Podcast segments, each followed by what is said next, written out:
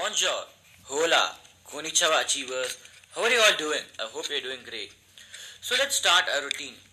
The interpretation of the previous podcast quote was Failure may strike a person, but only the one who gets the lesson out of it can succeed and won't repeat the same mistake again.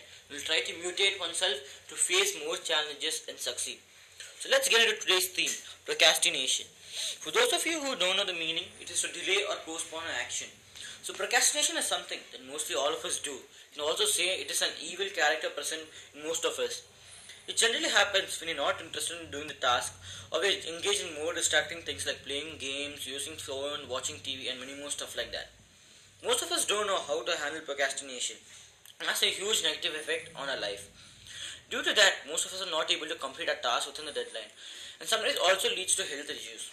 As the deadline approaches, we get stressed out to complete it and stay awake late night, which seriously affects our body's mechanism and the biological clock.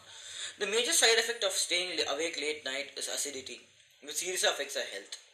Now let's not, not start thinking it as a huge disease or something. To understand this better, let's differentiate non-procrastinators and procrastinators.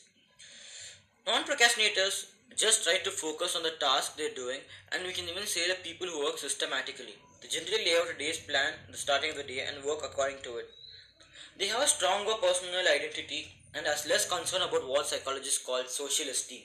But whereas we, who are procrastinators, who generally don't even have a plan what they, what we are going to do, people like me, even though after laying out a timetable, find it very difficult to follow.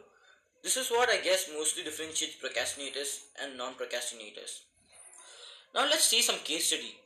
We all procrastinate at some time or other, and researchers suggest that all the problem is pronounced amongst uh, students. An estimated 25 to 75 percent of college students procrastinate on academic work.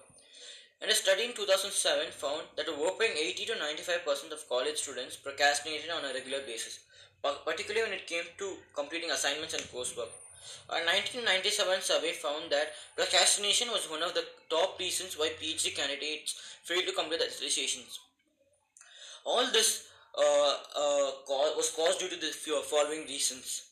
We overestimated how much time we had left to perform tasks, overestimated how motivated we will be in the future, underestimated how long certain activities will take to complete, mistakenly assume that we need to be in the right frame of mind to work on a project.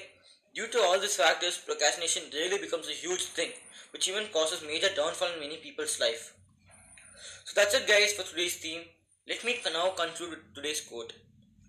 When there's a hill to climb, don't think waiting will make it smaller. So thank you guys for making it till this part of the podcast. You need to listen to more podcasts like this. Bye.